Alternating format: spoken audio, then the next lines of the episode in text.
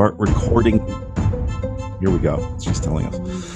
Hi, Melissa, and you are Melissa. Let me let me see if I get this right. Baisi. Yep, that's perfect. Baisi's correct. All right. Yeah. We have Melissa Basie here, who is a psychologist operating out of Alberta, Canada, province of Alberta. Is that right? That's right. Why don't you take it away? Tell us a little bit about you and your practice, and uh, just about yourself. For sure. So I'm a registered psychologist and I'm going into attachment coaching. So that's basically helping people heal the way they attach to other people so that they can have more happy, fulfilling relationships. How does uh, how does manifesting and law of attraction get into this? Because I know that you know this is something that you integrate into your practice, correct? Yeah, exactly. So, the way I work manifestation in is first we do some of the healing and we use some of the psychological tools that psychologists have to be able to help people shift and move. But it kind of falls, it kind of finishes right there and it doesn't go into imagineering a, a new type of future for oneself. And so that's where i use manifestation is let's heal the wounded younger parts and then let's get you what you want. And that's where i tend to use the manifesting the most is trying to help people imagine what they want to get and then getting what they want to get. So one of your areas of expertise is correct me if i'm wrong here it's attachment theory? Yes. This is something that you use in your in your psychological practice Yes, that's right. What what is attachment theory and how does that work exactly? Yeah, so attachment theory is the way that we attach to others. So we have insecure attachment and secure attachment. And about 50% of the population falls under the secure category, and about 50% falls under the insecure category. Then, under insecure, we have two major ones called avoidant and anxious and then a little one that captures about 7% of the population and that one's called disorganized which is a little bit of avoidant and anxious put together. So the avoidant attachment is going to be somebody who's withdrawn emotionally shut down unable to share unable to reach out when they are needing connection. And the anxious person is going to be needy, feeling desperate, chasing. And so you can see how, with those dynamics, we can really use manifestation, especially with that needy, desperate feeling, anxious attachment style to get them to where they are then in a securely attached relationship. Did that make sense? It does make sense, yes. And it's, it's it, you know, I don't have a psychology background, but I do find this stuff interesting. Uh, so we're talking a lot about uh, in terms of uh, introverted people as well, right? I mean, we hear this bantied about a lot: introverts and extroverts. Uh, does that fit in? I mean, when you said anxious person who has kind of anxiety about reaching out, um, you know, for instance, I mean, you know, the people that listen to my channel, watch my channel, are into specific people and manifesting X's back and things like that. A lot of times, you know, I'll find clients who are who'll tell me, you know, Tarkan, I I got a text from them, right? Or they contacted me, I ran into them, I didn't know what to do. You know, I said, well, did you ask them out? Did you, you know, did you text back? Did you respond? But there's this fear of saying something wrong, doing something wrong. Is that is that? Uh, I mean, you know, extroverted people. I don't know if they have these kind of issues, right? What What do you think? Hmm, I don't know. I don't know if that's an introvert extrovert issue. I think that that might be more of an issue of people saying, like, should I text back? I don't know what to say because they're scared of messing it up. And I'm not sure if that's because they're shy and introverted or because they've had so many experiences with that specific person that have gone badly that they just don't want to have it go badly again. What do you think? Yeah, I think that's that's a big part of it, and I think it's insecurity, and I think that's specifically yeah. when we talk about an ex that they want back. But sometimes there are people that they have an eye on. They've never, sometimes they've never even met them. Yeah. Right? They'll say it's somebody that I'm I'm kind of obsessed with, which is which is an interesting word for me to use, obsession, because and I know you touched about you touched on this a little bit when I saw other interviews with you. Um, attachment and obsession and addiction kind of go hand in hand, right? So there's this mm-hmm. sort of I sometimes think that people are attached or obsessed with the idea of being attached or obsessed. In other words, what they really like is this feeling of something being unrequited or chasing something or having something being just out of reach. That there's something exciting about that. And when that thing suddenly comes into their, let's say, into their world or into their reach, um, it's not as interesting to them somehow, I feel like. Yeah. So oftentimes, the reason that they become obsessed with people they don't know or obsessed with people who maybe aren't obsessed with them back is because they have had an experience with a primary caregiver. So, oftentimes, a parent where the parent doesn't give consistent love. And so that is what home is to them. That is what that feeling of familiarity is, is that really inconsistent way of receiving love. So they're chasing after that because it's what they're used to and they're recreating what they've experienced in the past with the intention of this time changing it and this time having it go the way that they want it to go. Because then that makes them feel like they have worth and value. So it's kind of um, old dynamics playing out in the here and now in order to get self-worth but it's definitely the, not the right way to go about getting self-worth yeah, I would agree, and I think validation seeking is is a big part of that, isn't it? Yeah. It's the idea that you know, and I tend to preach a lot about self love and self appreciation, and you know, I think people confuse that, or they they tend to translate that to well, if I don't if I don't have other people offering that to me, right? If I don't have people proving to me that I'm lovable, that I'm acceptable as a person, then I don't really, you know, it's like I don't believe my own kind of inner dialogue about that, right? Or I don't think that if only I think I'm great, somehow it's not valid, right? Yeah. Yeah, exactly. So it's going to be important for the person to figure out how to go inward and be able to give themselves that validation and be able to fill their own cup for sure. Absolutely. So what how do they do that? How do they start doing how does somebody who has lived, let's say, half a lifetime or 20 years or 30 years, however long, um, mm. how do they suddenly go inward? Because that can be a frightening proposition to people as well. Self examination, yeah. right? Yeah, for sure.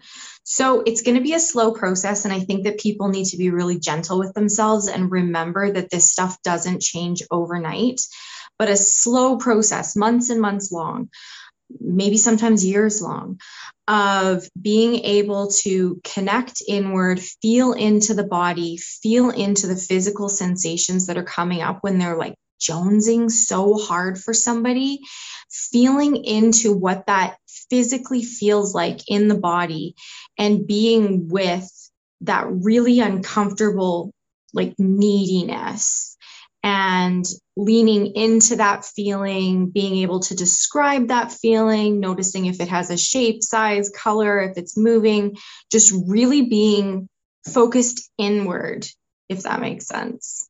So you're talking about really being present with that feeling, acknowledging it, and really feeling it out. Yeah, exactly. Which is interesting in, in, in terms of law of attraction. So much we hear about don't do that, right? I mean, a lot of coaches and teachers and gurus and whatever you want to call them, uh, uh, us, whatever, uh, will tell you, you know, ignore reality or, or at least give it as little attention uh, uh, as possible. Uh, if that reality, if your current circumstances are not pleasing to you, you know, you want to sort of, you know, unhook your attention from that, unfocus from that, or soften your focus on that. But you're saying, I guess, from a psychological psychologist standpoint, you really want to get into those feelings, confront them? Yeah. So, okay, if it's just rolling around in your head and it's like, well, then he said this and then she did that. And I wonder what he's thinking. I wonder what she's doing. I wonder what that we should not be doing. That's not going to manifest you anything except for more of that. And that is that I don't think any psychologist would agree you want to be spending your time doing. But going into the body, feeling into the, into the sensations, comforting yourself the way you'd comfort a small child, that's always going to be a manifestation powerhouse because you're going in and you're loving and honoring yourself so deeply and so like when you treat yourself with the same care that you would give a small child that's such self love that we are going to then manifest and attract people being loving towards us. So, really, that brings in what we're wanting. It calls it in when we're mindful and present with ourselves. Absolutely. And I think that's that's something that's not taught very often or people don't discuss self-love tends to be you know i get a lot of comments about well it's selfishness it's self-centeredness which have mm-hmm. negative connotations right? It has a negative connotation in our culture i think. Uh, to say well i want to love myself i want to appreciate myself but i always say to people well the person that you love that you want the specific person whoever it is i mean they're worthy of love but so are you. You're a person as well right? It's kind of like I think people want to love themselves, but they don't know how to do it, or that, like I said, there's a negative connotation, so they want to externalize that. That person is a stand-in for really how they want to feel about themselves, ultimately. Mm-hmm.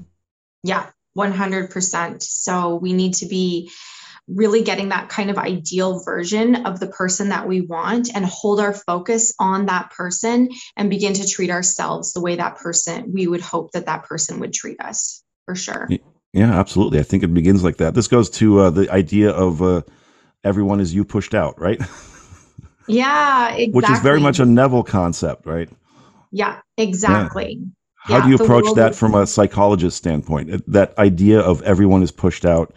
Uh, it would be interesting to hear you, somebody in that field, uh, uh, talk about what what you think that means.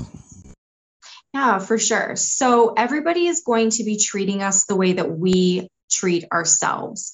So it might not be like a perfect mirror. Like if you take somebody who has some narcissism, so it, say let's just take a narcissist. I think that term is really overused, but because only about 6% of the population is actually a narcissist. Let's just take a true narcissist. A true narcissist is probably going to attract somebody who's fawning. Do you know what fawning means? Yeah. Yes, like the, like like we say, obsessing almost over them, right? But showering them with love and affection, attention. Yeah, exactly. Like bending to their will when they want something, you do it. Never really um, asserting any kind of opinions or desires of your own. Exactly. So, a narcissist and somebody who's fawning are going to be a perfect match for each other. Even though they're acting completely different, you'd say, well, that's not a mirror. It is a mirror because narcissism and fawning both come from a lack of self love. And so those two people are going to be a perfect reflection of each other. The narcissist needs somebody who fawns, and the fawner needs somebody who has narcissistic tendencies. Interesting. So, so a narcissist is almost kind of the type of person we were talking about who needs that external validation all the time. Mm, mm, I'm thinking more of like a true narcissist who has like an actual personality disorder. The type of person that we're talking about, the person who needs validation all the time, they would also fall under the category of fawning as well. Um, just kind of needing that external validation, which is why they go into people pleasing mode all the time, if that makes sense. Uh, yes, I guess it does make sense because they want that approval. So, in other words, if I do everything you want me to do, I'm, I will gain your approval and your love and then I can feel good about myself. I, it's a permission slip, right? This is something that uh, now I don't know if that term. I think that comes from Bashar. Now we're gonna get. I want to get into some of these these characters a little bit because I know I've heard you talk about Abraham and channeling and Neville and all that stuff. And I think you had some great things to say. But I don't know if you're familiar with Bashar and Darryl Anka. Yeah. That's another. So that's uh, that's you know Bashar tends to use the term permission slip a lot, right? mm. You're giving yourself a permission slip to to do this, to feel a certain way, to accomplish something, and that sounds like a sort of a permission slip to love yourself. To it's sort of like gaining that person's permission to say, oh, I can now say that I I have worth, I have value as a person, right? the fawning mm. type. I mean.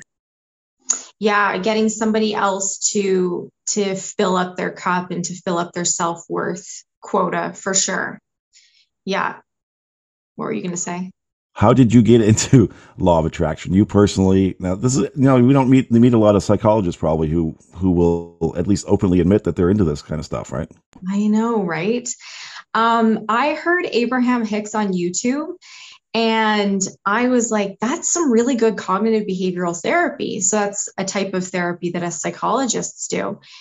And um, it was all about, you know, shifting your mindset into raising your vibration. And I wasn't super in the know about what that meant exactly. But this was back in like 2015. And um, basically, I just kept hearing that if you think better thoughts, you get into a more receptive state, you can call things into your life that you want. And that made such sense to me. Um, so I thought that she was a, a psychologist or something. And then I learned that she was actually channeling spirit guides or spirits and i was a little taken aback at first. Yeah a group of entities. A group of entities. Yes. Um i i wasn't sure at first but i didn't even care. I mean i loved the message so much so i started integrating it into my practice. And as an attachment based therapist i have a lot of people coming in wanting to manifest a relation they don't say it like that they come in with broken relationships and they are wanting more happy, harmonious relationships. And so I've been able to learn a lot about Neville Goddard and help my clients with Neville Goddard techniques, um, getting the things that they want because I found we could heal the attachment style with my clients, but it just stopped there. It didn't go into like, what's next now? What are we going to get you? Mm. So, in other words, you, you supplement your practice with the Neville stuff. So we go through the the attachment stuff, and then once that's kind of, I don't know how long that process takes. I'm sure it's different for every every patient that you have. But then from that, then you kind of go, okay, we've cleared some of that out. Now, what do you want? Where do you want want to go forward? That's where Neville comes in, and and the law of attraction practice comes in. Yeah, exactly. And so then we just focus on that. We focused on we focus on staying in the wish fulfilled, living in the end. And and then I use psychology actually to help people live in the end because you can't live in the end without a regulated nervous system. So that's the next thing that we focus on. So we get them healed from their attachment trauma. We get them manifesting, imagining, visualizing, scripting but when they struggle to live in the end, we have to do work around the nervous system and get that nervous system into a nice, calm state. Because if it's on high anxiety or feeling down and depressed, it's going to be manifesting opposites of what, what my clients are looking for. How do you accomplish that?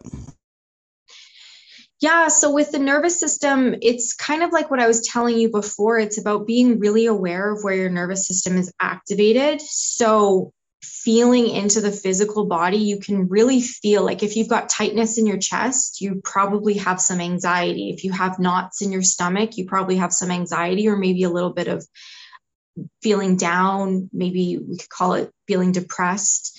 Um, but feeling the physical sensations in the body is going to be the first step in identifying what exactly is going on so that we can make those adjustments. And once we figure out what the physical body is telling us, we go in, we get that information, and then we work with it according to the individual in front of me and what they've got going on in their lives that is dysregulating their nervous system. Yeah, that sounds like a lot of what Abraham talks about, a lot of coaches talk about the idea of, the, of belief systems, right? Having limiting beliefs. Mm-hmm. Now, mm-hmm. what I understand from that perspective is that a belief, at least according to Abraham Hicks, um, is a, a, chronic thought, something you th- you've thought for so long over and over again that it becomes reality to you. It becomes your personal reality. You know, for instance, things are never work out for me, or you know, when's the other shoe going to drop, or uh, yeah. money is the root of all evil, or things like this. Right? Love is love is difficult. Right? So I know that you know, oftentimes those kinds of ideas do come out of observing your parents or the adults uh, in your life when you're a child, their relationships, right? Um, yeah. How much of that do you find? I mean, that probably digs into your practice, uh, uh, you know, in terms of figuring out who the primary caregivers, what their relationships were like with one another as well, right? Mm, hmm Yeah, definitely having to dig into belief systems when we're doing manifesting, absolutely. And then picking that apart. So sometimes a belief system can be let go of pretty easily if it doesn't have strong roots that are hooked into various stories from the past, but sometimes it's hooked into not just one story from the past, but multiple stories from the past. And so it's really important to go back and look at that with adult eyes um, because often we're remembering things from the age that we experienced it. And so we don't really think about the fact that our memories, like a memory from when you were nine years old, is like a nine year old's take on it, not not our age right now. So that's interesting. Yeah. Yeah. So you're trying to interpret ideas that you adopted from a child's mind, from a child's perspective yeah. as an adult. Yeah. Yeah. And trying to kind of undo the belief systems that were woven in from those young ages. So, oftentimes, just going back as the adult, looking at what happened through adult eyes, and going back and comforting the younger child self and so that's all done through a visualization. I think that now Neville would call this revision. Um, I call it inner child work. Yeah, yeah, and revision that term has a lot of weight to it too. People tend to become confused about what I can go back and change the past. But I tend to look at it in terms of you can go back and change your current perspective on the past. It's almost like how we react to situations in life. It's our choice, right? If something yeah. happens um, that that is unwanted, quote unquote negative, we can now, you know, at least you know, blow our top or, or, or sit around all day and lament about that, or we can adopt a different way of reacting. So it's almost like reacting uh, to that childhood. I don't know if you want to call it trauma or whatever happened in, in childhood from the perspective of who you are now, right? Which is interesting. Yeah, exactly. And bringing that wisdom and that wise judgment into this scenario can help rewire those those underlying beliefs that are stopping us from manifesting what we want. Now, I've often played around with the idea of, of one of the best ways to get rid, not to get rid of an, a limiting belief system or an old belief that you're carrying around, is to introduce a new belief on top of that. It's almost like the idea, and I think this comes from Abraham as well the idea that you sort of dampen that down a little bit. And as you practice the new belief, um, that mm. becomes the belief that dominates. Does that kind of tie into your practice or how you would approach it? I find that a hard thing to do to totally pad over a belief. What what do you have an example of when you've been able to do that that it worked for you? Well um, I, am just i'm talking about affirmations and things like that right? So the idea being that you know if i have an idea let's say around around the idea of relationships and love they never work out for me i'm not good enough that i begin to practice the belief of that i am good enough right? That there are examples of relationships working out even in my experience and it could be friendships it could be work relationships it could be family relationships right? So the umbrella of relationships is that is is to really shift focus away from where things aren't working out and put the focus squarely on where things are and have been working out because i think it's always kind of a 50-50 thing in life right? Yeah i would what i would do is dig into like why does a person think that they aren't good enough?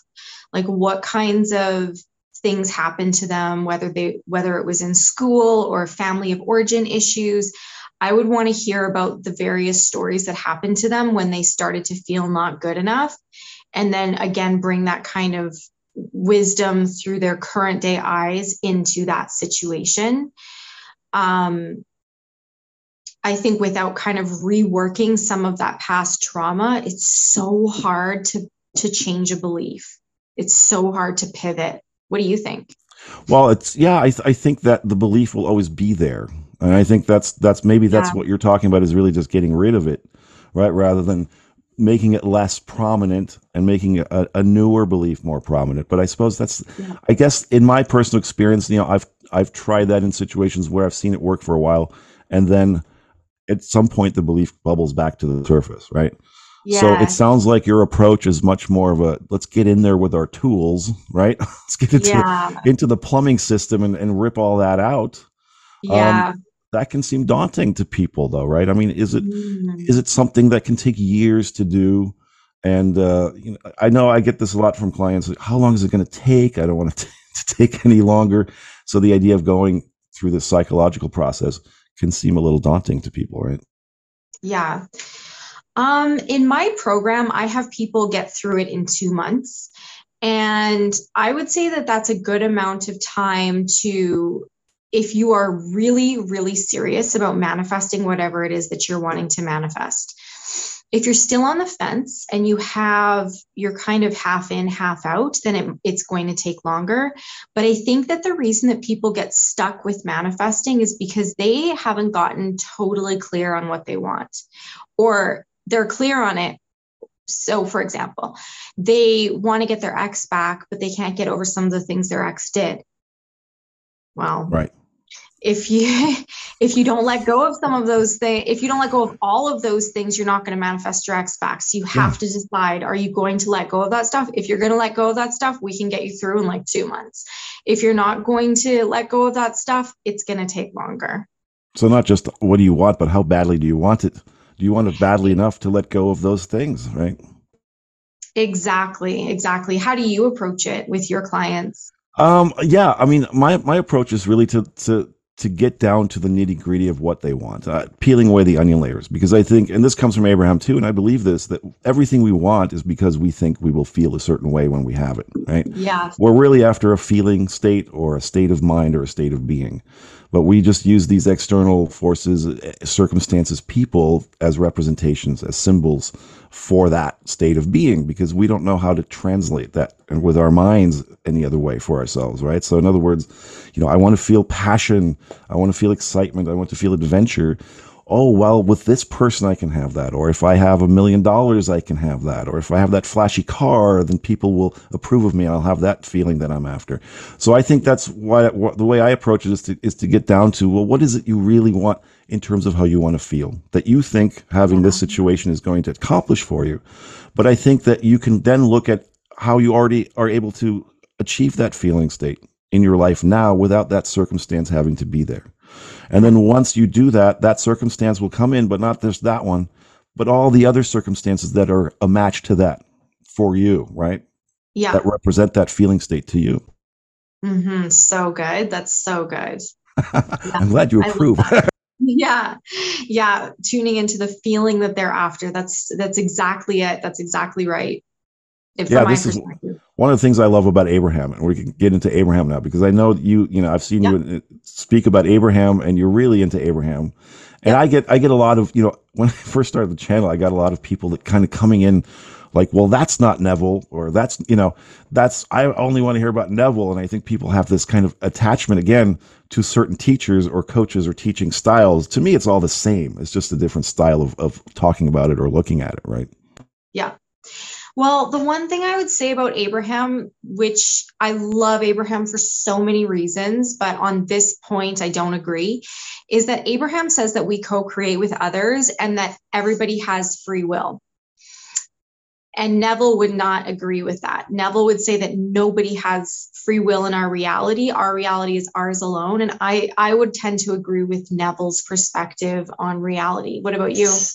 Yeah, I tend to agree with that idea. I think the, the idea of free will tends to be sort of a negating idea, th- at least for me. You know, when people go, especially when it comes to manifesting relationships, people tend to say, well, what about that person's free will? And I've said this in my videos before. It's like, well, no, it's not about their free will. Now, this is where we can get into quantum kind of stuff and multiple realities and multiple versions of people. You know, I always I believe in that as well, and I think that as we progress, uh, you know, scientifically and just our knowledge as a species in general, we have new ways of talking about the same subject, right? So this quantum thing and parallel reality thing is something that maybe even Neville was thinking about. Maybe even Abraham is touching on, but we don't have they didn't have the terminology yet or you know mm.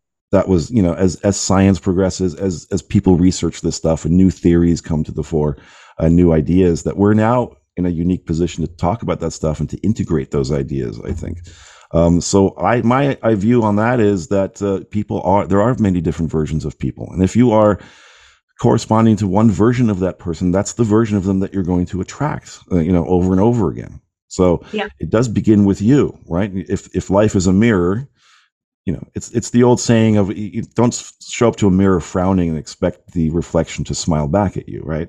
You have to smile first, right? That's a that's a simple example, but that's kind of how how I interpret even the everyone is you pushed out thing. I think it's about you have to first become the version that you prefer to see in the world. And then you'll see the people corresponding to that. And it's not a matter of free will or not free will, I think. It's a matter of just tapping into that frequency that they're already emanating on some level. Yeah, totally agree. Yeah, we're definitely on the same page there. Good, excellent. Sometimes, you know, from a coaching perspective, having speaking to a, a trained psychologist can be a little intimidating. Like, oh, what's she going to say about this and what I? but you are very unique in that sense, and and I know, um, you know, do you find a lot of pushback from your community, uh, from from other psychologists, people in your field, to the ideas that you use integrate into your practice? I don't talk about it very much with other psychologists. I talk about it. I I've definitely consulted with other psychologists around me transitioning into a coaching business and I tell them why I'm doing it and they're like, "Oh, good for you. Less competition." So they Why is that? Why why do you want to transition into a coaching practice? Yeah, it's so that I can be using manifesting techniques and spirituality in a really solid way. Currently, in my practice, I get people to sign an informed consent. And basically, they're saying, I understand Melissa's bringing spirituality into psychology. I understand that some of the spiritual principles aren't necessarily evidence based, but I'm choosing to go this route of therapy anyways and I get them to sign off on it because I don't want to get in trouble for you know slipping in stuff uh, spiritual as a psychologist i'm required to practice in an evidence-based way. So if i'm doing anything outside of my requirements i have to be really clear and upfront with it which i am. Um, but i just want to go into the space where people know what they're getting they, I get to be me, fully me, and really express my spiritual self in the way that I help people because I think that my results with people are going to be much stronger. Uh, you have more freedom that way, don't you? Exactly. Yeah, that's interesting. Mm-hmm. So let's let's go back a little bit to you discovering this stuff. Neville, Abraham. Yep. What was the aha moment? What was the moment you said, "Oh, th- first of all, this is great, but I can integrate this into my practice here. This can be useful. Oh, I think the aha moment was really just realizing that if I change my thoughts, I can actually change my physical reality. I had never heard that before, that my thinking could actually impact my physical reality. And so I started practicing it and getting evidence of it. And that's, and I started channeling myself. And so that's when I started to get really into it and I started really believing it. My psychic abilities turned on. I was able to like tune into what other people were thinking and and doing and it was all really a magical time. Everything changed in 2015 when I found Abraham and that was when I was becoming a psychologist. So I just kind of started um, integrating it in under the term positive psychology because Abraham Hicks sounds a lot like positive psychologists. Um, so I w- I've always been trying to fit law of it was law of attraction back then. Now I'm more into law of assumption, but I've always been trying to fit it under the umbrella of psychology. And I think I've done a really good job. I think everything I've done you can't unless people have signed away saying that they understand we're doing purely spiritual stuff everything can be under the um, evidence-based umbrella for in one way or another like you were saying like quantum physics and stuff like that too. Um, does that answer your question? Yes it does. And i, I want i you know i you mentioned that you started channeling. I wanted to get back to, to that but i wanted you to finish your thought first. You yeah. you, you're talking about channeling actually the way that abraham is channeled is that what you meant? Yeah. Yeah exactly. I got that's a book for, called oh yeah go ahead. That's very interesting no no please talk more about that. Yeah i got a book called opening to channel by Sanaya Roman and that book, it actually is a five part series. It has a bunch of other um, teachings in that five part series, but the one opening to channel is what taught me how to tune into my own inner wisdom and tune into my own spirit guides. So every morning I would be like on my voice recorder asking questions and then allowing the answers to come out. And I've also done it through automatic writing. I also did it through tarot cards for a while, but I'm pretty over tarot cards now at this point just because the tarot cards are only telling me what I've got going on in my own vibration. Which at any actually, given moment yeah, it can be helpful to because we don't always see what's going on for ourselves. We have blind spots for ourselves. So it's so tarot cards can be interesting in that way and be like, oh, I, I didn't realize I was thinking that, but it's clearly right here and I, I resonate with that. So they they can be helpful, but not in the way that I thought that they would predict the future before. Now I can predict the future based on what I'm focused on. Well, that and also, you know, I don't think the future is written in stone either.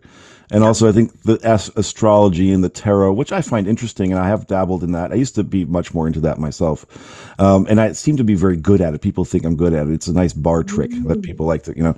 But, but I, you know, when I was exploring that stuff, there was too much reliance on there's some external authoritative force that is that understands what's going on or which direction I should be heading in or you know in other words I don't have a lot of agency in this in this uh, situation here this life situation right but mm-hmm. I tend to think of it differently a little bit now that we're it's it's a way a medium that we can use to tap into our higher selves now the yes. idea of this the complete self right the idea that the ego self is just a fraction of that larger complete self mm-hmm. that god force that we all sort of emanate from right it's it's like yeah. uh, reality being you know god looking at itself through infinite different perspectives right? Um, mm-hmm. i find that very fascinating. So i think there's a way that we can utilize those kinds of things but i try to discourage people from doing that in my coaching because i think they rely to, on that too much. And there's the they set themselves up for disappointment when they go well the card said this and my horoscope said this today. So why isn't it happening? And i want to try to encourage them to rely more on their inner voice right their inner yeah. kind of guidance system, right? Yeah, exactly. And if they want to predict the future, they just need to look at what they're currently focused on, and that will tell them very clearly what their future will hold. Which is what Abraham says. You know, if you if you want to know how you're doing, just look at what you're manifesting around you, right? Yeah, yeah. But even what we're manifesting around us is old news. Like what's coming about today is maybe weeks old, days old, maybe months old, or years old. Um, but what we're what our brain is focused on that's where our future is headed. So. Yeah absolutely. Yeah i actually did a video on this recently. Um you know what you're what you're looking at now is old news you know and i, I yeah. really oh yeah i saw that. that video. Yeah and it's yeah. and it's i think that a lot of times i get that from people. Well why i started feeling good. I started meditating. I started you know doing all these things and and focusing on what i want and then this happened right? This this crappy thing happened and why is that? Well that's one way to explain it but i think it's not just a way to explain it away but i think it really it, there's something to it. The idea that physical reality is there's a time delay right? There's a little bit of a like if you're watching a live football game or something like that there's you know the action is just delayed just by a, a little bit right? Yeah exactly. Mm. so what you're doing now is kind of setting the tone for what is going to come in in terms exactly. of your physical reality. Yeah, excellent. I love it. Yeah. Now I want I have uh, you know I wrote all these things down that I wanted to ask you, and I don't want this to be like a whole uh, question and answer kind of thing. But uh, I wanted to ask you just walk us briefly through a therapy session. Somebody comes to you. Let's say it is somebody that says, you know what, um, I want to fix my relationships, or I want to. Do people discover you on that level? Do they uh, discover your services looking for manifesting services, or do they discover you as a psychologist? And then you kind of let them know well i do this other thing. I incorporate these other this other kind of practice into it. I would say both. If it's a word of mouth client they're going to know about the manifestation. Okay. Um if they yeah it just kind of depends on how they hear about me. And i'm pretty careful of with the manifesting because the thing about manifesting is it can be really victim shaming as well. Mm-hmm. Mm-hmm. Um, when people, I, I once had a client say, like, when I was telling her about Neville, she's like, I'm feeling so blamed right now. And I was just like, oh, shoot. Yeah, that's not a good reaction. not a good reaction. they have to be ready for it. There has to be a level of emotional and mental resilience there that I can pick up on. Like, that was an error in my judgment to share that with her mm-hmm. um, because she wasn't ready for it. So it would have been a matter of um, a, a, more in depth assessment to figure that out. But the way a therapy session goes is that somebody comes in, and that's exactly what I do is an assessment to see where they're coming from, what their attachment history looks like with their with their parents, with previous relationships begin to understand who they are as a person how are they functioning in their day-to-day life currently how regulated is their nervous system today mm-hmm. and what are their goals where do they want to be in a month three months 12 months from now and then start to map that out and depending on how self-aware the person is we can introduce some Neville concepts, but if they have no self awareness, it's just not appropriate to bring in manifesting. And this is why I want to go into coaching because I want all my clients to be on board and ready to go with manifesting. Yeah, I love that. So the, that's really the clientele you want to attract, then, isn't it? The people that already have some kind of foundation in that. Exactly. Yeah, exactly. Well, that's how I look at it too. but I get different levels of people. I get people approaching me like, I just got into this a week ago. You know, I discovered your mm-hmm. channel or I discovered some other channel. So th- there's different levels of having to really assess where's where are they at with their with their knowledge level uh, on these topics because it can be a little overwhelming, right? People for sure. I remember years ago discovering this and I thought, oh, this is a great way for me to get money or manifest things. but it's it's a road that you don't easily walk off of. Once you're on it, it kind of takes you, you know, deep. It sucks you in deeper and deeper. You get to a point, you go, okay, well, I've done that now. I've gotten the material things. Well, what else is going on here, right? This is very fascinating stuff. I mean, Abraham Hicks in particular. Now we talked about the channeling. You do channeling. I saw you in another interview where you seemed a little bit skeptical about the channeling thing, but uh, or or maybe I misinterpreted that. Yeah, I think, or maybe it was the interviewer who did it, who said it. But uh, oh, I'm not skeptical of it. You're not skeptical about that at all. Okay. So no. are you able when you channel? Maybe I was skeptical when I first became a psychologist and I was like learning about channeling. Definitely I was skeptical then.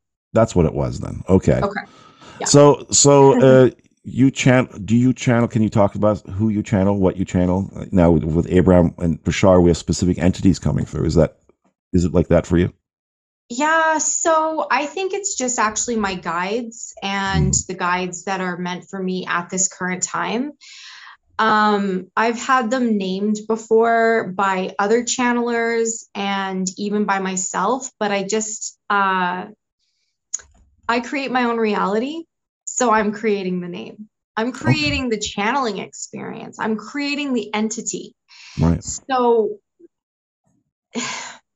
it's it doesn't hold when i first found abraham i was channeling all the time and i still find it really regulating to my nervous system so i still do it sometimes but i do it now knowing the sa- same as what i know about tarot cards like mm-hmm. whatever i'm channeling i'm bringing through based on the vibration and the state that i'm in. Right. So is it an external entity? I don't that's the big question yeah. I, I, tend to think it is that tapping into that higher self. That that, yeah. or if you want to call, some people call it the higher self, or the uh, the the uh, what's what's another term for it? I'm drawing a blank inner right now. But inner being, that's what it is. The inner self, the the higher self. I think it is that that sort of tapping into that source. I think that we all share, yeah. right? I think all of life shares that source, and I think really just people like Esther Hicks uh, and Darryl Anka are able to sort of tap into it more more efficiently. And I think that's yeah. what they're really doing. I think it is a version of their higher self, right? But it's it's we have such separation thinking in our, you know, from our ego-based minds that it's difficult for us to really think in terms of we are really all coming from the same source, right? There yeah. is no real separation between you and I or the objects in my room here or or anything in the physical world. That it's all yeah. just kind of a construct really, right? Um, and I don't know if you're familiar with the Seth material. You might find this fascinating if you're not. So Abraham, I mean Esther Hicks started with with that. And I think they actually went to a, a Seth session years ago. And she was very skeptical about it. It was her husband that that got her encouraged her to do it. but yeah. uh, you know, but I think the idea of meditating now I meditate and I on and off with it, but I've never had the experience of really something is trying to come through me, right? But mm. I do mm. find in moments of relaxation that I'm able to think more clearly and ideas pop out that I maybe were kind of pushed to the background because I had all this resistance or all this, all this clutter and noise going on in my mind. Yeah. Yeah. 100%. Yeah. Are you interested in becoming a channeler? Uh, I thought about it, but I think to me, it's not something that I would seek out in terms of it being a specific practice, right? I think, like I said, I think I don't need to try to communicate with some entity because I think I've I've learned over time to listen to my thoughts, to listen to that other voice that's that's in there. I think that's really what it is, what the Mhm. guidance is, right? And Mhm. emotions. And that's another thing I wanted to talk to you about the emotional guidance system because I know you talk about the nervous system and things like that. Because Yeah. that's something that I pay a lot of attention to. How am I feeling about a certain situation, right? What Mhm. is that trying to tell me about where my thinking is, right? And the idea of of really moving yourself bit by bit up that ladder, rung by rung, right? That we're always really throughout the course of our day doing this anyway, right? Yeah. Um, it sounds like your practice might made you incorporate some of those ideas too. The, the, the listening to your emotional guidance system. This is a very much an Abraham Hicks concept, but uh, Yeah, you know what? It moving up the emotional scale, moving up rung by rung, um, that really parallels how the nervous system works. So I'm mm, just going to kind of nerd out on the nervous system for just a second. please do nerd out all you want. Okay. So we have a very long nerve. It's the longest nerve in our body called the vagus nerve, and it goes from the base of our brain down to the base of our spine. And it hits everything along the way our heart, liver, lungs, everything. It's connected to everything. And based on where this vagus nerve is activated, is the state that we're in. So, when the vagus nerve is activated up here around the throat area, we're going to be in a calm, cool, connected state where we are socially connected, where we are connected to self, where things are just generally feeling good. When we are in kind of the mid chest area, that's an anxious state. And when we're down at the base of our spine, that's going to be a down and depressed state. So it's really interesting the Abraham stuff about working your way up the ladder because we need to do that with our nervous system as well. We need to always be kind of shooting to get back to that calm, connected place up here. That's it literally does move that way, it, it- up and down like this. it With does. this, the vagus nerve, you said. The vagus nerve. The vagus nerve. So it's kind of like a, the main highway. Is that is that a, a good way to? Exactly. so all these little roads and everything that branches off the main highway. There's one. oh, I never knew that. That's very interesting. yeah. So uh, that's um, that's how. Do, so, I mean, this is a, this is an idea that I hear a lot. You know, I had this uh, not an incident, but I was hanging with some friends a while back, and some one of them said, you know, I had a very bad day today, and then another friend said to them, well, did you have a bad day, or did one bad thing happen? That you kept rolling over and over again in your mind, right? And so you translated to my whole day was bad. I mean, did only bad things happen to you all day long, right? So this is kind of the, you know, I think we get stuck on that rung, right? We get stuck Yeah. on the I had a shady day rung, right? And now my whole day is gone and it's ruined and my oh and then the week and then this month sucked and then this year was terrible, right? So Yeah. that uh, that we really have to catch ourselves. Self-awareness is a big part of that, right? Is Oh, to really take and I've said this a lot to my clients. I want you to really go throughout your day and every, you know, maybe even set your timer on your watch or on your phone. Maybe once an hour, you check in on yourself, right? If That's you're at good. work, wherever you are, just take a moment and go, how am I feeling right now? Right. And Yeah. how does how I'm feeling correspond to what I'm thinking right now? Because Yeah. we don't pay attention. Everything runs kind of for most of us in the background on, on autopilot. Right. And I think a big part of this work, personal work, is to really become aware and catch those thoughts and then do the well what can i do now what what what else can i introduce here a new thought that feels a little bit better and then a little bit better and a little bit better Yes, that's exactly what I do with my clients. I get them to set an alarm, checking in three times a day Yeah. on their phone, and it pops up, Where is my nervous system activated?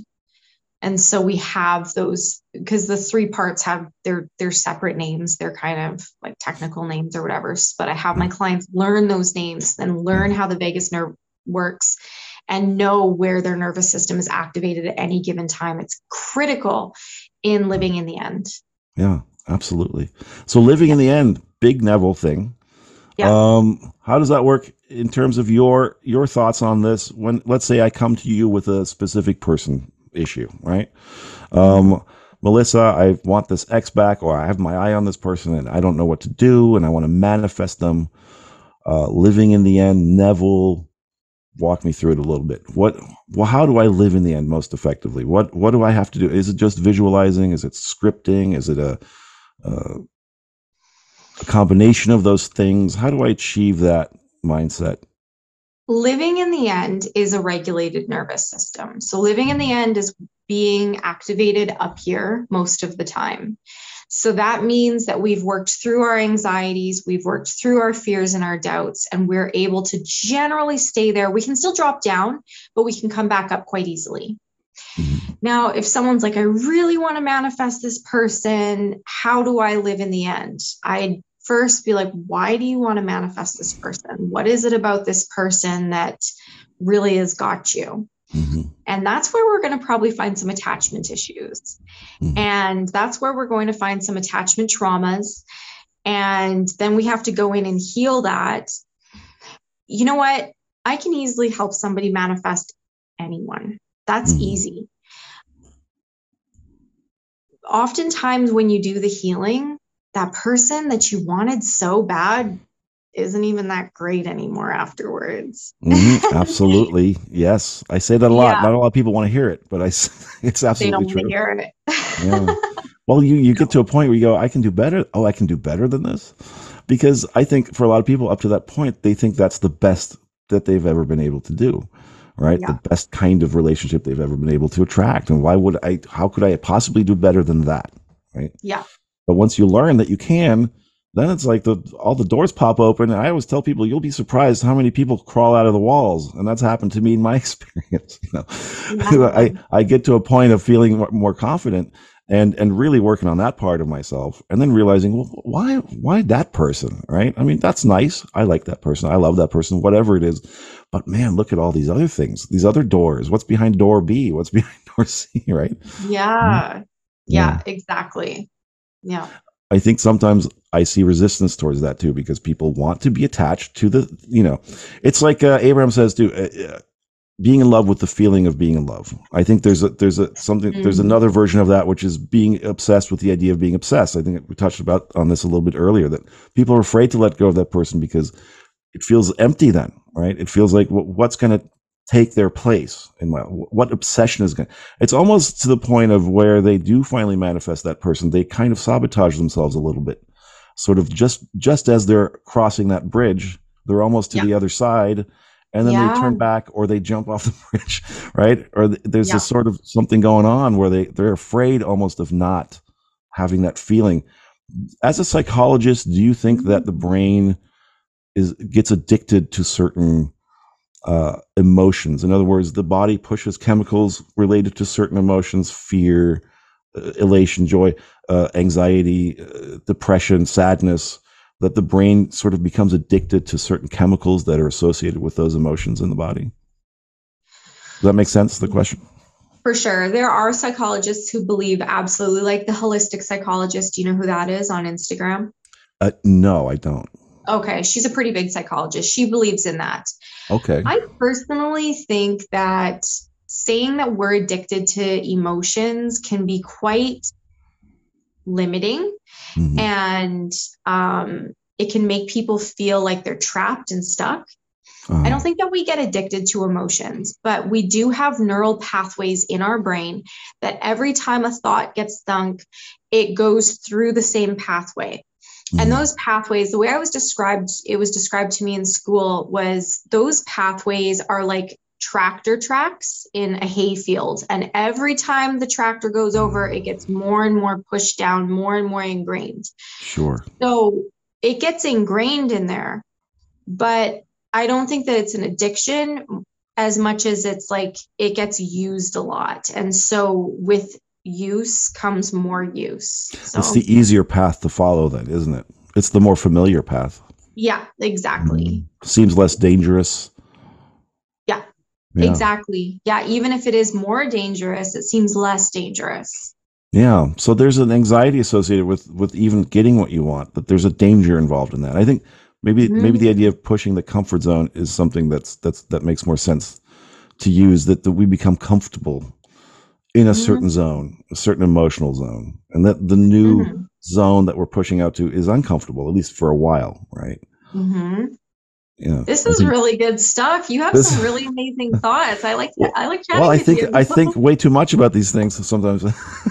yeah, I really awesome. try to do. You know, I try to. I mean, who am I? I like to think of myself really more as a journalist, a reporter than a, a coach or a guru. Really, it's interesting to have gotten into this kind of into this coach uh, slot that people wanted me to do that. Right? I wanted to Yeah. really do more of this kind of thing, interview people like you and Mm. experts in other fields, and really figure out what's going on and have everybody kind of bring their ideas. So this is wonderful for that. But I think about this stuff a lot, and I think maybe maybe my life so far has afforded me the ability to do that. Even as a child, I was always kind of a daydreamer and always very interested in how people tick and how I tick. Right, so Mhm. this is something that fascinates me. So I, I guess I'm nerding out too a little bit. Awesome. Good. So a lot of times, you know, okay, so they let's say they come to you, Melissa. Melissa, I don't know. Um, can I really do this? Is this really possible? Um, you know, I I got I manifested a contact from them, but then but then you know, uh, uh, what if something bad happens? What if there was somebody else? Right? This is a big one I get actually. Well, they're seeing somebody else. They're married to somebody else, and I did a video on that a while back. It got the most views out of video any other video before or since. Um, that's something people really want to know about. Now, we talked a little bit about free will um, and how that isn't a thing really. So, what does how does that how does somebody manifest a person who's married who is in a relationship already? Um, people feel guilty about that. Yeah, I mean, you manifest it the same way that you manifest anyone else. It's the same thing. And having manifested a third party involved is just a result of self worth. Mhm. So those self worth beliefs need to be uncovered and undone before a person can really manifest their person. But if somebody has decided that they want to manifest a married person or a person who's in a relationship, I would ask why. Mhm. And that would probably lead to attachment issues where they are trying to feel like the chosen one. They they need to feel chosen in a third party situation. And Ah, yeah, getting chosen by your person is not the way to heal that wound. mhm. Oh, that you know that's interesting. That's an interesting angle on that because it's a competition at that point, right? It's sort of like so I want to be the winner here. I want to be the one with the gold medal, not Yeah. the silver medal, Yeah. right? Not the platinum. I want to be on that top podium. I'm the winner. I'm the champion. Yeah. Ah, Yeah. And then it'll heal something that happened to them when they were younger, right, they think. right. but it won't. won't. So, is it possible then, in your view, to to unmanifest that that relation? This is kind of what people talk to me about, right? How do I get rid of that third person? It's not even a matter of them. How do I just get rid of? I want them out of the picture, right? They'll feel bad about that, but really, what they're saying is, you know, do I have to manifest them breaking up? Do I have to manifest, uh, uh, uh, you know? Uh, something happening to them which we hope that's not really how we're trying to encourage people to do things. But you know in in the most practical sense i mean people just kind of want to go just tell me right now how to get rid of that third party and i want to be with that person. Uh, does it even work? Is it possible? Am i violating anybody's free will so to speak? Hmm. what's the answer Yes, you can absolutely manifest that person. You're not violating anybody's free will. It is all very doable. There's, you just take the exact same steps you would take to manifest anybody, and you work on self worth issues that have come up that are there that are making you want to manifest somebody who have who's already in a relationship.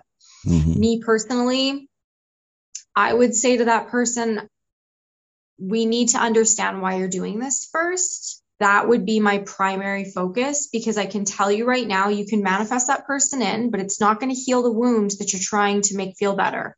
Mhm. And you're still going to have that wound. And you may or may not keep this person, but this wound is going to play itself out over and over and over again until you heal it. So, what I would say to the person is, we're healing it. We're doing Mhm. that first. Before we're manifesting your person, we're healing the wound. Because that's probably going to repeat itself in other relationships with other people as well right Absolutely. you got to get to the source yeah Yeah. yeah Yeah. yeah that's just- Yeah, go ahead. go ahead go ahead Well, it's just a sign that something more is there. When somebody's trying to manifest a third party, there's some real self worth stuff that needs to be done before they move forward. It's like leveling up in a video game. Mhm. It's like you can manifest that person, it's not going to be what you thought it would be. It's not going to heal what you think it's going to heal. I, you're not even conscious of this. Like most people aren't even conscious that they're trying to heal a wound, right. but it's not going to give you what you want. And yeah. so for people to begin to understand that on a subconscious level, they are needing so much more than the person to leave their wife or whatever's going on. Mm-hmm. And it, it can be disappointing. Then you manifest that person, and it's like you said, is that really the prize? Right? Is that person? I mean, you're manifesting not just this wonderful aspect of them. You're manifesting a relationship, right? I, I tell people that too. What do you really want here? Do you want just contact? Do you want them to shower you with attention? Do you want them to be obsessed over you? Right? Do you want them to fawn over you? Do you want to yeah. marry them? Do you want to have children with them? Because that means something completely different, right? Yeah. Uh, do you want to date them loosely? Uh, you know, if you're talking about marriage, you, you want to have children with them. You, you're going to share a household. You're going to share your finances. You're going to share the raising of children that yeah. comes with a whole lot of other stuff attached to it, right? Is that the person, right? And if it's somebody that you've been with already, maybe you know them a little bit better than if it's somebody that's new to you that you, you know, spotted in a coffee shop or something. But, but you know, I, I ask people to really think about that because I think a lot of living in the end comes down to that. If you're really adopting the mindset of somebody who has what it is that you want, a, like we said already, getting clear on what that is exactly, what it is you want is important. But mm-hmm. then what? Right? How does it how does an average day kind of play out for you, right? Uh, yeah. I think one of the best things, and this was a Neville inspired visualization, I think, is to visualize that person in the next room doing something that they love. It doesn't even yeah. have to involve you necessarily, right? But that they are always within dancing distance. In other words, you can easily go up to them and dance with them if you wanted to, but they're doing something they love, right? And they're within dancing distance. And that's how a relationship feels like to me. I mean, in yeah. my relationship, you know, my girlfriend will, I'll, i might come into the next room and she's on her phone or she's doing something, uh, reading something or watching something, and it's enough for me to know. Well, that that's how a relationship feels, really. I think yeah. in the natural sense, you're two people, right, yeah. sharing a space, and even a psychic space, so to speak. Uh, but I think a lot of people don't think in those terms when they really, really want to manifest a specific person. They don't take it to that level, right? What is that? I mean, we're talking 20 years down the road, yeah. 30 years down the road. Things are going to change. You're going to change. So to really get into the into that end result, right? Being somebody that is living this. And again, we're talking about quantum stuff, and I'm talking a little too much. I want to get your opinion on this, but the idea that there are versions of you already living this right now, right? Yes. That so yeah. there's a version of you already in that relationship with that person tapping into that, right? And, yeah. and, and this is something that I've heard being done in meditation as well that you can really tap into psychically that version of yourself and ask them questions. Well, what's your life like? What's your daily routine like? Right? Because most relationships are kind of mundane. They're kind yeah. of boring sometimes, right? Yeah. yeah. Yeah, exactly. And like you were saying, people feel guilty about trying to come and manifest a third party. And I think that once they get that mundane life, they probably would feel guilty about it. Like they probably, it wouldn't be what they thought it was going to be. It was supposed to, not on a conscious level do they think this, on a subconscious level, it's supposed to be everything. It's going to heal and fix everything they've ever been through. Mm-hmm. That's not the reality of what's going to happen. Yeah. So really, if you just heal and fix what you've been through on your own, you don't have to go down this route of having to get into a relationship where there is a third party and where you have to worry about guilt and where you have, you know, because where you're headed is that mundane life, like you're saying. Yeah, absolutely. And it's got to be with the right person or else. Well, it's yeah. got to be with the right person, and you have to be okay with that because you know it's, it's not, it doesn't always feel so different from being single or alone. I think. Yeah, yeah. You know, when you're so used to somebody, right, that they almost become another kind of part of you in a sense, right? Sort of, sort of an extension of your space or whatever, yeah. wherever you happen to be. That you know, my girlfriend fits into this situation here. You know, sitting there doing that thing, or us doing certain things together. She's there, right? Yeah. We share certain activities, and that just becomes part of the mise en scene. Uh, you know, the the sort of the set, right? Like the, uh, yeah. I like to think of my life as a movie set sometimes, because uh, I'm really into movies and film. But uh, Yeah. that's that's an interesting way that I sometimes think about it. You know, living in the end, oh, I'm just an actor in my little story here. So how would I act, right? If I were an Mhm. actor, let's really get into the character, right? But That's of course, even movies don't have those. You know, they don't have the actor going to the toilet necessarily, or the the character doing you know those things, right? Or, uh, let's let's discuss the phone bill today, right? Who's gonna? Did you pay that? Right? Yeah. I mean, that's uh, that's people think they want to be rescued from. I think uh, from boredom a lot of times, Mm. and they Mhm. think that that's that person, that money, you know, this thing, that flashy car is going to rescue me from my own boredom. But it's like you have to live with yourself ultimately in the end, right? You're Yeah. the person that you're going to have to get up with every day and go to bed with every day. Right. Yeah. Yeah. if you can achieve being excited just about that, then you can integrate that into a relationship with somebody else. Yeah.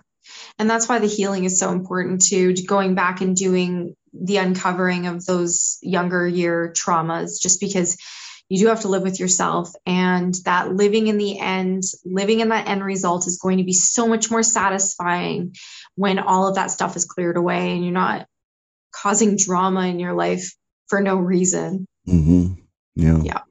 Drama is another thing that some people like very much. Yeah. True. they don't feel again, alive. Yeah. And it's them playing out their traumas. Yeah. Yeah. Drama is just playing out traumas. So, but we are not ultimately, I mean, we're not doomed to live out those traumas forever. I mean, this is this is obviously the message here too, right? In- your practice, Yeah. I mean, we can get over it, we can get past it. And we're not doomed to live out our parents' relationships either, are we? Yeah. Yeah, Yeah. exactly. Exactly. We can definitely imagine our life into exactly how we want it to be. And that is so, so doable. But we just have to clear the baggage and the junk first. mm-hmm. Oh, this is wonderful. I don't know how much time you have left. Um, how long have we been talking now? A little bit over an hour. You are, Yeah, you're a I'm- great I'm guest. yeah, this has been so much fun. We should do Yeah. this again. I would love to do this with you Again. I think we should have a part two for sure because I think there's so much stuff to cover. Um, Yeah. But uh, you know, and and of course we have so many. You know, th- most of the people on my channel want a specific person back, but I know the people. There are other people that want to talk about money. Do you get a lot of clients that come to you with different issues as well, manifesting? Yeah. But once they kind of discover that you're you're into the manifesting stuff, um, Yeah. because I see that as a relationship as well, right? That's a relate. Yep. It's like we have a relationship with everything in our life, including money, right? yeah. Yeah, Yeah, I grew up. I grew up with a single mom the first half of my childhood, who was Mhm. always worried about money. Right. Mhm. Second half of my childhood, we were pretty pretty okay. Right, and doing well now. But I still see that in my mother. This this kind of mm, when's the other shoe going to drop? you know, she has she had practiced that way of looking at things for so long. Yeah. That's very difficult to get out of your head. And I would say, you know, it's a relationship that you have built with this idea of money, right? It's if you look at money as a person, it, it all kinds of tie it ties in, right? Whatever it is Yeah. that you want. Manifesting is manifesting. For Exactly. Sure. Catch the feeling of the wish fulfilled, and you've got your desire. Yeah, absolutely. All right. Well, I think for now we'll, we'll call this part one, and we're going to do a part Okay. two very soon. I think this has been Yeah. great. Yeah. That sounds good. So tell everyone real quick, how do they get in touch with you for your yeah, so just head over to attachmentrecovery.com and you can enter your email address and get my guide on attachment trauma, and we can stay in touch that way. I'm also on Instagram and YouTube. So currently, my name is Attachment Recovery on both Instagram and YouTube, Okay. but I think I'm going to change it to my actual name, Melissa Baisi. and real quick, people who don't, you're in Canada, is that right? I'm Uh, in people- Canada, yeah. People who are in India or in Europe or or in the United States, you do remote, you uh, remotely? Okay, so they can do Zoom with you and that kind of thing, or phone Yeah. sessions. Okay, wonderful. Sessions, yeah. yeah. All right, Melissa. Well, thank you very much. Well, thank you for having me. Yeah, absolutely. We'll see you for part two. Okay, that sounds great. Thank you. Excellent. Bye. Bye.